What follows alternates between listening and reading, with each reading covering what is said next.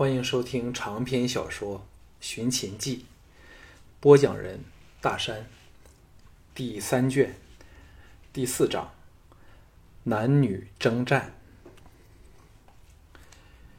次日，大队要启程时，平原夫人按兵不动，不肯随队出发。项少龙心中暗笑，带着赵大三人和十多个特别骁勇善战的精兵，径自往见平原夫人。到了帐外，项少龙叫手下守在外面，独自进去见平原夫人。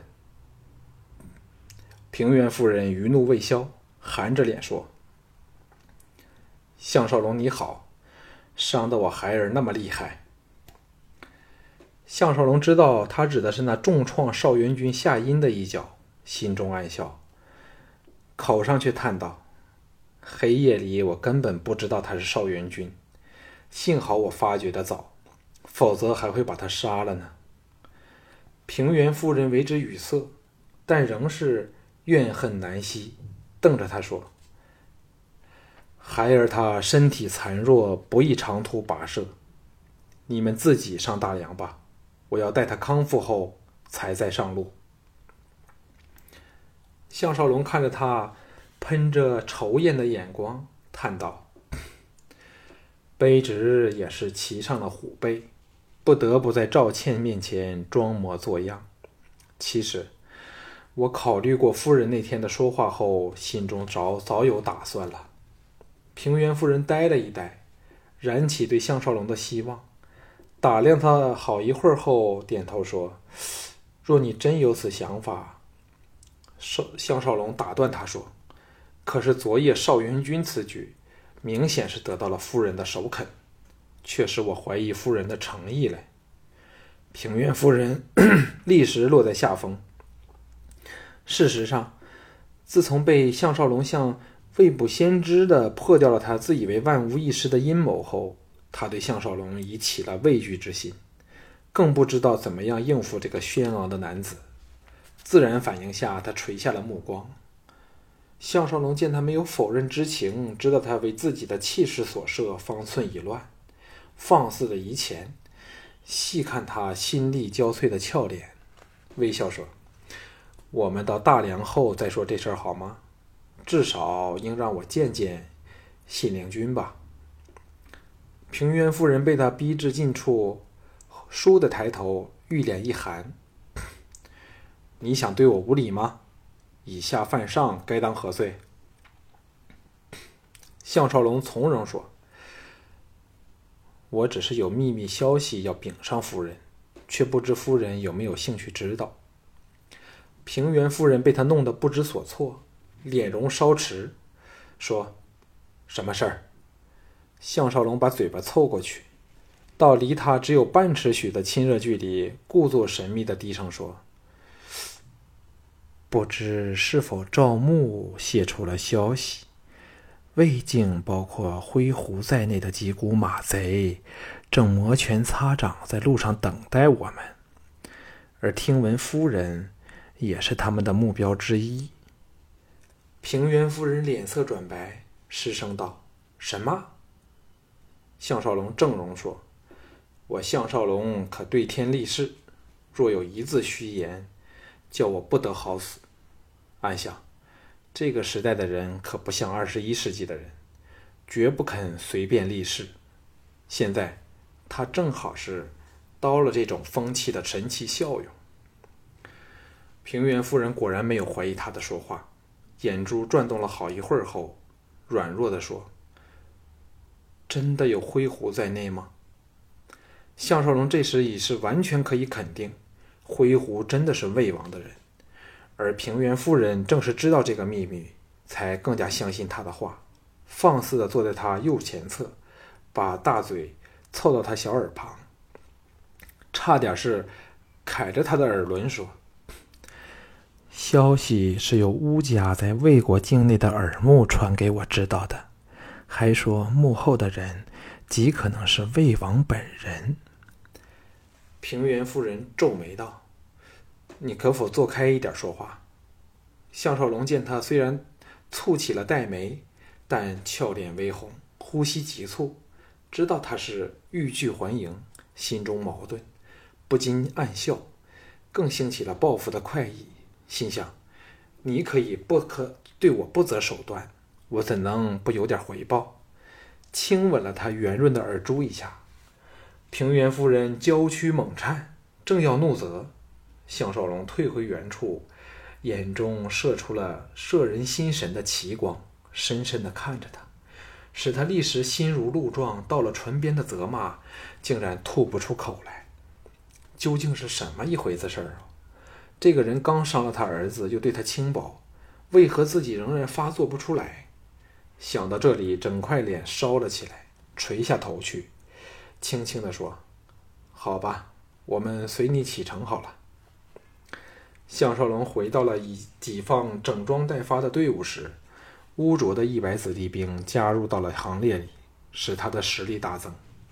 这百名家将体型彪悍，精神抖擞，一看便知是精锐好手。一直诚惶诚恐的程旭，像是吃了定心丸般，笑容灿烂多了。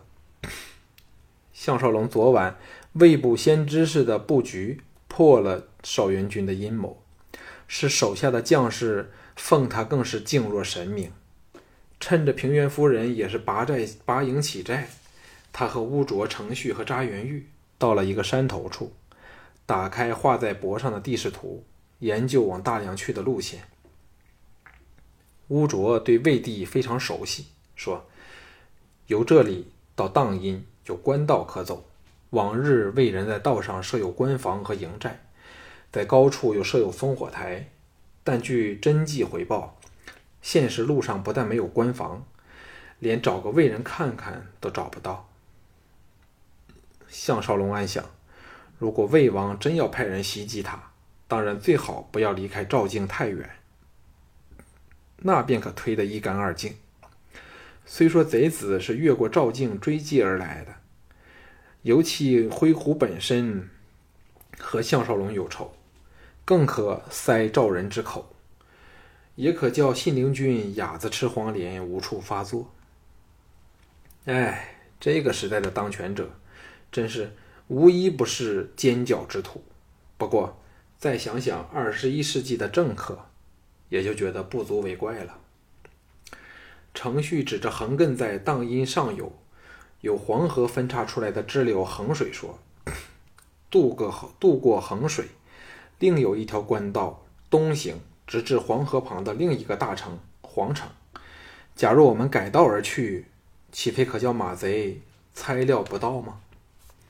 项少龙沉声说：“若我是马贼，定会趁你们渡河时发动攻击。人家是有备而来，人数又比我们多，优胜劣势不言可知。”三人听得呆了起来。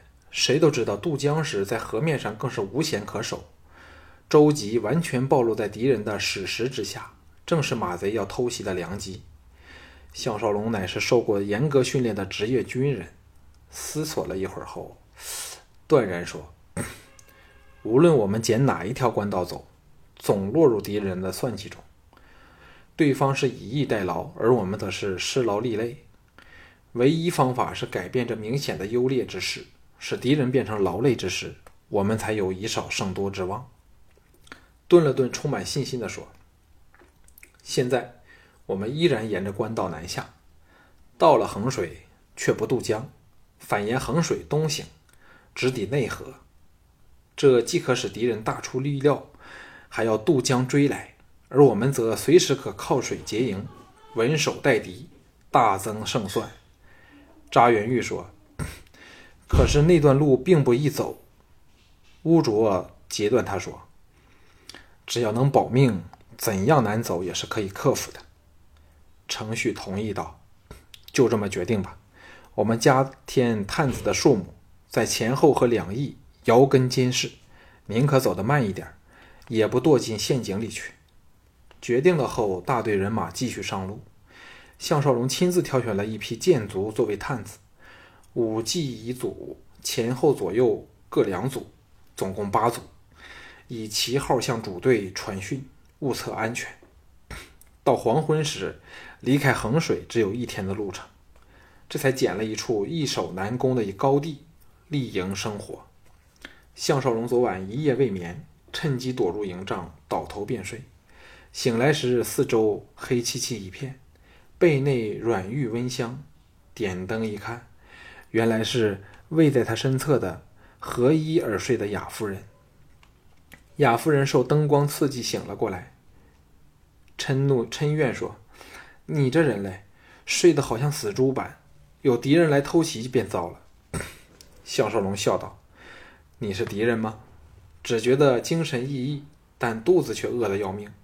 这才想起根本尚未吃晚饭。”雅夫人听到他肚子咕咕作响，笑着爬起来说：“人家专程把造好的饭送来给你，哎，现在都冷了。”项少龙心情大佳，任由这个只有别人扶持他的美女悉心的伺候自己尽善。到填饱彼此的肚子时，已是次日清晨。当下继续赶路，沿官道南下衡水，四周全是起伏延绵的丘峦和林野。景色美丽，平原夫人改采合作的态度，载着他和伤痛难起的邵元军那辆马车，紧跟着赵倩的銮驾，而二百家将则随在最后方。自那天早晨交谈过后，项少龙再没有和这个独比蛇蝎的女人说过半句话，真不知道他脑内又会转什么坏念头。当他经过赵倩的车旁时，这美丽的赵国公主掀开了窗帘。娇声唤道：“项少龙，离开邯郸至今，他还是首首次主动和项少龙说话。”少龙大雅，放缓了马配，与马车同速并进，看着他明媚的俏目说：“公主有何吩咐？”赵倩大胆的和他对视半晌后，垂手说：“项少龙，我很感激你，但也恨你。”言罢，垂下窗帘，隔断了他直接而带着贪婪的目光。项少龙感慨万千，他乃是花丛老手，当然明白他话里的含义。他直呼他为项少龙，明示以当他是个配得上他这个金枝玉叶的男人。感激的是他保存了他的清白，恨的是他要把好好的公主送给魏人。虽然那是难为的亡命，可是他仍禁不住对他生出了怨怼之心。神伤魂断下，项少龙唯有把心神放在沿途峰回路转、变化无穷的风光里。在这两千多年前的世界中，城市外的天地仍保存着诡秘动人的原始面貌。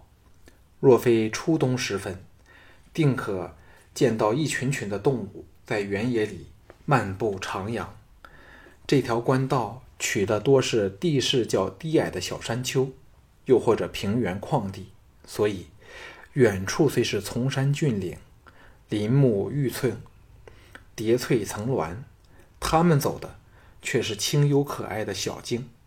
这时，转过一座小山，左旁忽然出现了一方明净的小湖，湖水澄碧无波。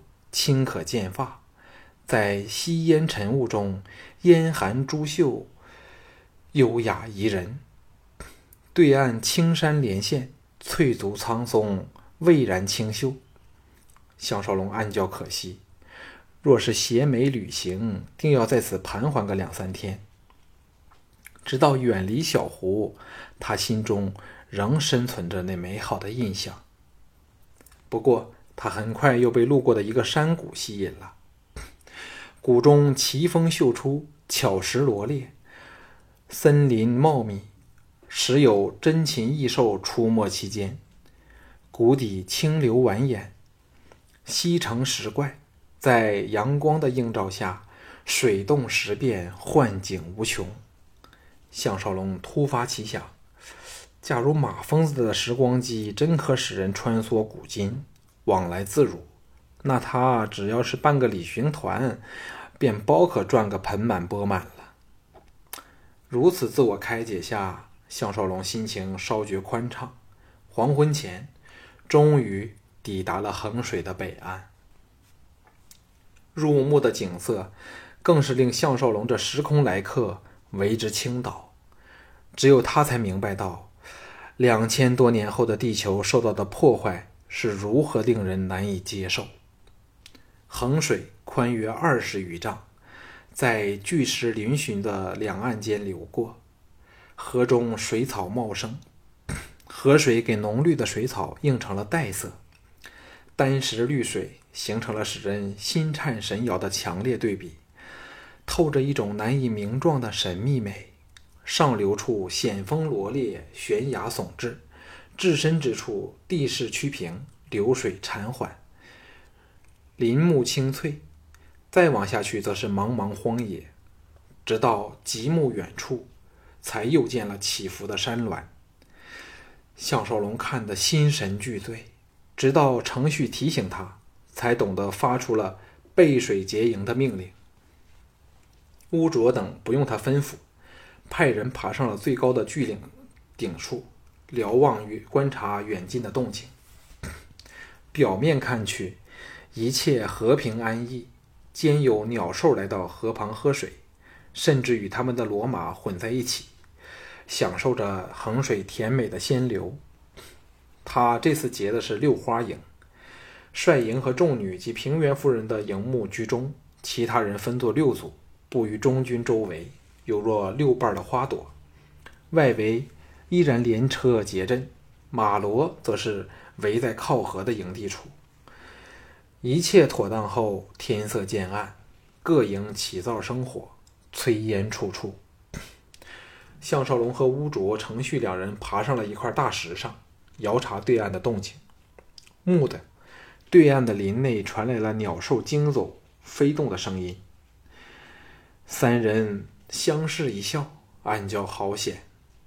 程旭说：“袁玉会找人装作伐木造筏。”叫贼子以为我们明早渡河，接着苦笑道：“今晚可能是最后一夜的平静了。”乌卓说：“贼子必然也在这边埋有伏兵，明天我们改变路线沿河东行，他们情急之下会会不顾一切的追击我们。”项少龙微微一笑：“乌卓，你猜猜谁最有可能正伏在对岸窥察我们？”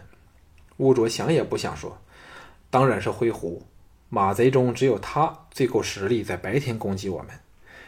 即便是萧卫谋，他在魏境亦绝不会浩浩荡荡的策动上千人马来个强攻突袭。所以，他顶多只能采取夜袭或者火攻的战术。”项少龙笑道：“知己知彼，百战不殆。这是大兵法家老孙的至理名言。”我们怎可错过这个机会，不让他栽个大筋斗呢？乌卓和程旭四只眼睛立时亮了起来。项少龙絮道：“况且我们尚有一项优势，就是灰狐不知道我们多了一百精兵，只凭这一点，我便可以叫灰狐吃得一鼻子灰，喷出来时把他的胡子弄得更灰了。”接着压低声音说出了他的计划。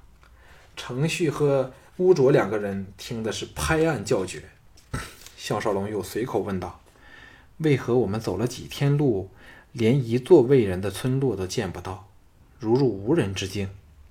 程旭答道：“这是魏王的命令，官道五十里的范围内都不准有人居住，怕的是敌人沿官道来时，可以掠夺粮食和妇女壮丁。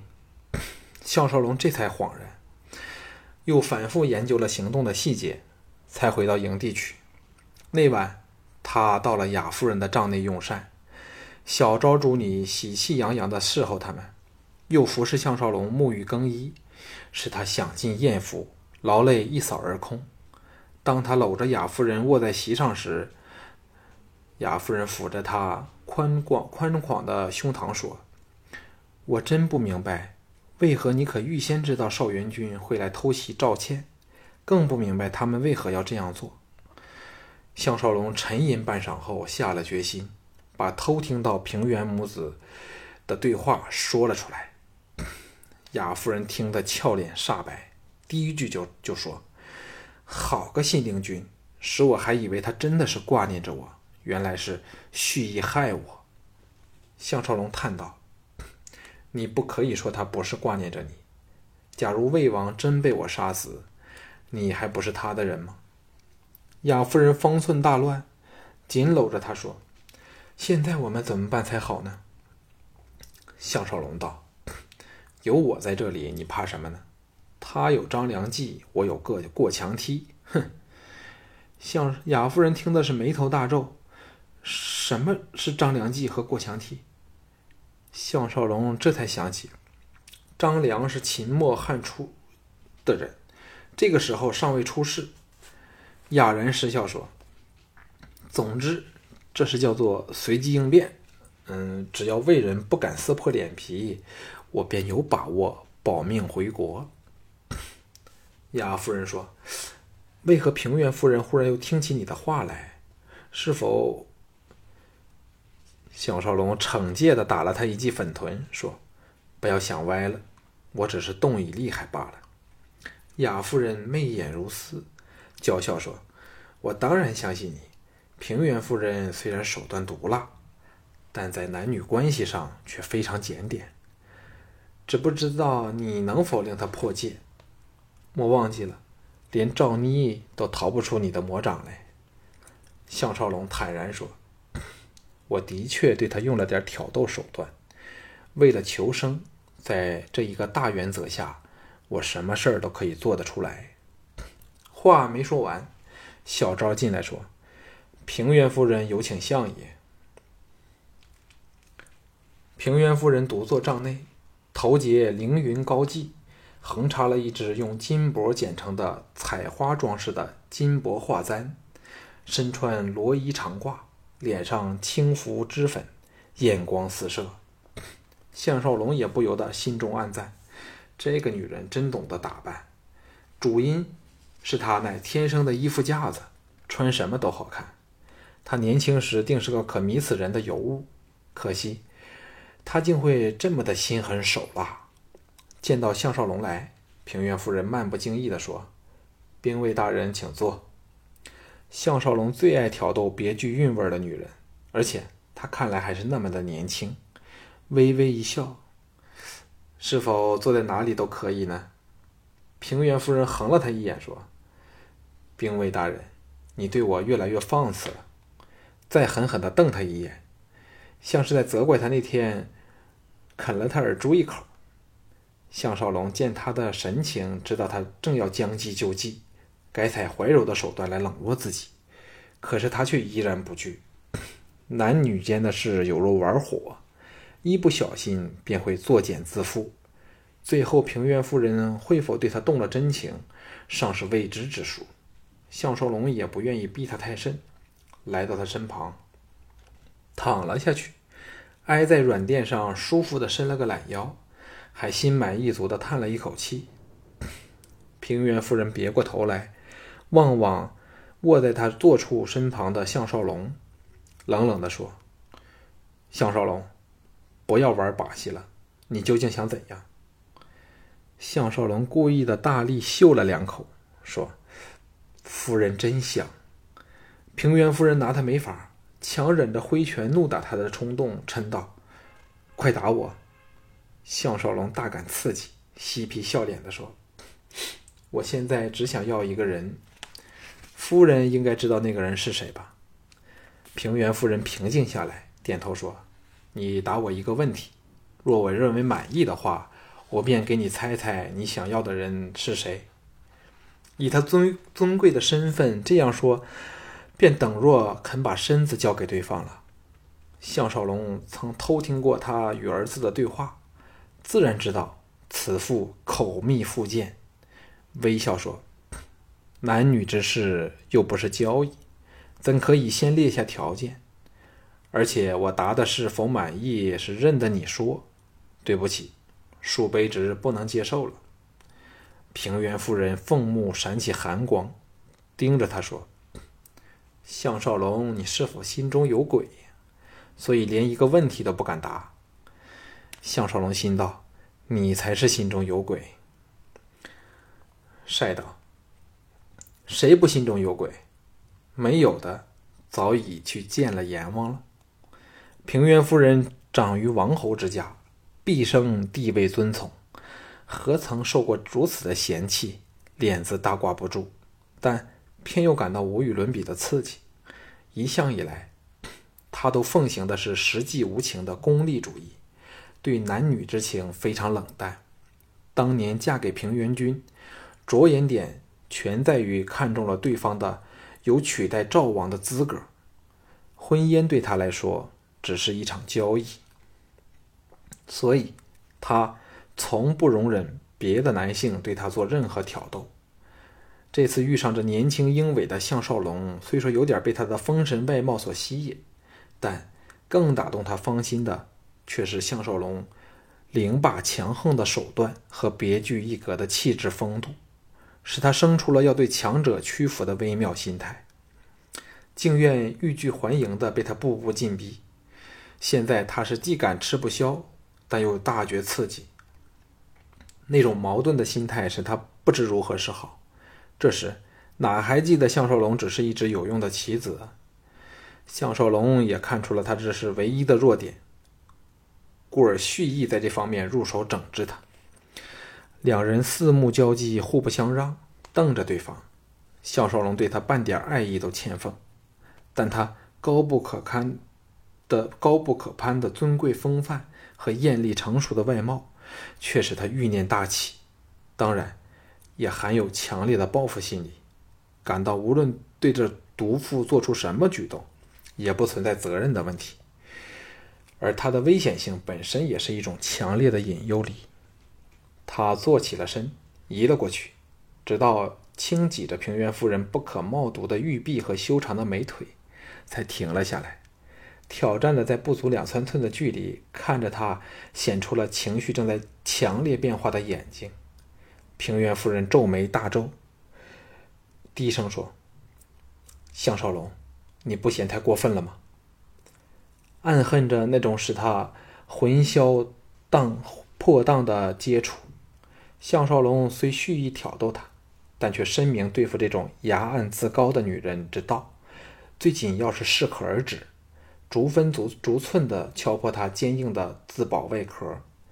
长身而起，笑道：“看来夫人仍未有足够的勇气去接受真正的快乐。”往帐门外走去。平原夫人大颠大抻着站了起来，娇斥道：“项少龙！”项少龙停步转身，灼热的目光在他娇躯上下游走了数遍后，才恭敬地说：“夫人有何吩咐？”平原夫人跺足道：“你还未回答我那问题，不准你走，否则到了大梁后，我定会要你好看。”项少龙举步往他走去，无论眼神和笑容都充满了侵略性。平原夫人手足无措，竟往后连退三步。首次露出了女性柔弱的一面，项少龙到差点碰上她的酥胸，才停了下来，伸出了稳定有力的手，捉着她的下颌，逼她扬起脸庞看着自己。入手的皮肤嫩滑无比，他眼角的浅皱反成了一种奇异的诱惑。平原夫人两手紧捏衣袖，呼吸急促起来，如兰的芳气直喷在对方脸上。他很想闭上俏目，但却知若是如此，对方必会进一步的侵犯他。到这一刻，在心理上，他仍是很难接受。虽然身体的反应却是另一回事儿。他故意想起被对方打伤的儿子，但仍然起不了厌恶这个威武男人的心，反更感到对方那种强者的压迫感。项少龙柔声说：“夫人问吧。”假若我坦白答了，夫人便要给我亲上一口，不得耍赖。平原夫人心如鹿撞，六神无主，又是不忿之极，简直身子似要前倾，举起牵手推在他宽阔的胸膛上，对方却是纹丝不动。项少龙大感以下犯上的刺激，放开他的下巴，两手改为抓着他那对儿。除死去的平原君外，没有男人抓过的柔仪。先逼他垂下手，推往他身后，再把他搂过来，紧贴在他的臂腿之间。平原夫人一声娇吟，丰满成熟的肉体立时毫无隔阂，整个贴到了项少龙身上，和他全面的接触着。项少龙怕他一时受不了，分他的神说：“说吧。”项少龙洗耳恭听。平原夫人娇躯一阵的抖震，受惊的小鸟般挣了两下，当然丝毫改变不了形势。抬头望向上向少龙，颤声说：“你在做什么？”向少龙强忍着再着力挤压他的冲动，道：“夫人若再不发问，我便要告退了。”平原夫人招架不住，呻吟一声，软挨在他身上，颤声说：“向少龙，我要你告诉我，为何你能布局害我的孩儿？”项少龙早猜到他要问，必是这个和雅夫人相同的问题。以平原夫人的厉害，当然会怀疑项少龙偷听到他们母子的说话，那便连其他要对付项少龙的阴谋都泄露了。若不弄清楚这一点，他怎么还可以引他入入瓮？心中暗骂：这个女人始终是要陷他于万劫不复之地。想来，无论他怎样对自己有兴趣，终大不过他的功利之心。微微一笑。我要对付的人根本不是你的儿子，只不过我隐在密处的人发现有外人潜伏在附近，人数又不多，使我猜到可能是有不利于公主的行动。不过却想不到竟有少公子做同谋罢了。这是早拟好的答案，合情合理。因为污浊的人却是一招平原夫人没有想过的奇兵。平原夫人松了一口气，恢复了虚假的面目。扬起俏脸，正要说话，项少龙的大嘴压了下来，封着了他的香唇。如果项少龙不知道他的阴谋诡计，绝不会沾半根指头到这个仇人之母的身上，因为害怕卷入纠缠不清的关系里。可是现在，只是尔虞我诈，各施手段，故而绝无任何心理障碍。凡有侵占仇人母亲占便宜的报复快感，他的身体。仍仍然充盈着生命力和弹性，半点衰老的感觉都没有。在他唇舌的挑逗下，平原夫人的反应逐渐炙热起来。在最销魂神迷的吃紧时刻，项少龙却放开了他的香唇、牵手和身体，退后施礼，微笑说：“多谢夫人恩宠。”不理他挽留的眼光，退出帐去，鼻内。仍然充盈着他娇躯散发出来的芳香气息。